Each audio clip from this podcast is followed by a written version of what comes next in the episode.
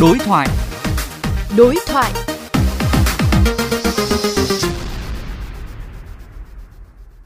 Thưa quý vị, trong khi ở thành phố Hồ Chí Minh và các địa phương phía Nam vẫn còn một số nơi bán xăng hạn chế số lượng hoặc thường xuyên hết hàng, thì tại Hà Nội gần đây, người dân cũng đang rất vất vả với tình cảnh tương tự, phải qua nhiều cây xăng mới mua được hoặc xếp hàng mòn mỏi. Trong một diễn biến liên quan, Bộ Tài chính đề xuất giao toàn diện vấn đề xăng dầu về Bộ Công Thương quản lý, kể cả quyết định giá và chi phí định mức nhằm chủ động nguồn cung. Vậy phương án này có giúp giải quyết được vấn đề của thị trường hiện nay hay không? Phóng viên kênh VOV Giao thông có cuộc trao đổi với Phó Giáo sư Tiến sĩ Đinh Trọng Thịnh, Học viện Tài chính về nội dung này. Thưa ông, quan điểm của ông như thế nào về việc giao toàn bộ quyền điều hành giá xăng dầu cho Bộ Công Thương chủ trì ạ? Chúng tôi cho rằng việc giao toàn bộ điều hành xăng dầu cho Bộ Công Thương chủ trì cũng hợp lý từ đó có thể tạo ra được sự thay đổi lớn trong quá trình thực hiện cung ứng xăng dầu cho nền kinh tế trong tương lai. Thực ra thì cung ứng xăng dầu trong cái thời gian gần đây nó cũng gặp nhiều cái trở ngại. Chủ yếu là do quá trình thực thi hoạt động điều phối xăng dầu chưa ổn dẫn đến tình trạng có một số địa phương, một số doanh nghiệp tạo ra cái sự khan hiếm xăng dầu. Vì thế rất cần phải có một sự thống nhất, thay đổi về cái cơ chế quản lý điều hành cũng như các vấn đề mà có liên quan đến cái hoạt động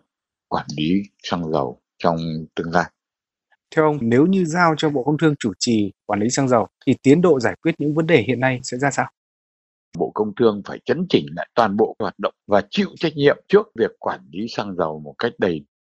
khi mà chúng ta nói đến cái việc giao cho Bộ Công Thương quản lý thì chúng ta hy vọng cái sự thay đổi nó đến sớm nhất. Còn khi nào thay đổi được thì nó hoàn toàn phụ thuộc vào cái Bộ Công Thương, cái quyết tâm và cái cách thức tổ chức của Bộ Công Thương rõ ràng hiện nay trong cái cơ chế quản lý xăng dầu của chúng ta đang có nhiều vấn đề và đã đến lúc cần thay đổi cơ chế quản lý từ các doanh nghiệp cho đến cơ chế quản lý của ngành để đáp ứng được các cái yêu cầu về hoạt động cho cái thị trường trong tương lai. Vì vậy, việc giao quyền quản lý xăng dầu về Bộ Công Thương để Bộ Công Thương là một cái điều cần thiết và chúng ta cần tiến hành sớm. Nếu giao cho Bộ Công Thương chủ trì thì kịch bản xấu nhất có thể xảy ra là gì? Chúng ta không phải quá lo ngại về kịch bản xấu nó xảy ra đối với cái thiếu xăng dầu cung ứng xăng dầu. Vì thực tế cái việc cung ứng xăng dầu hiện nay nó vẫn ổn và tương đối tốt. Trong cái thời gian gần đây ấy, thì nó có những cái sự thay đổi lớn về cách quản lý cũng như là cái cách thức kinh doanh xăng dầu. Cho nên nó cũng xảy ra một xáo trộn mà chúng ta chưa kịp nắm bắt và chưa kịp thay đổi đã đến lúc chúng ta cần xây dựng một cái thị trường xăng dầu mang cái tính thị trường thực thụ để đảm bảo quá trình hoạt động của thị trường xăng dầu đi theo đúng cái tiếng gọi của thị trường và nó đảm bảo quá trình thực thi cái việc sản xuất, kinh doanh, phân phối xăng dầu theo đúng cái nguyên tắc thị trường. Xin cảm ơn ông.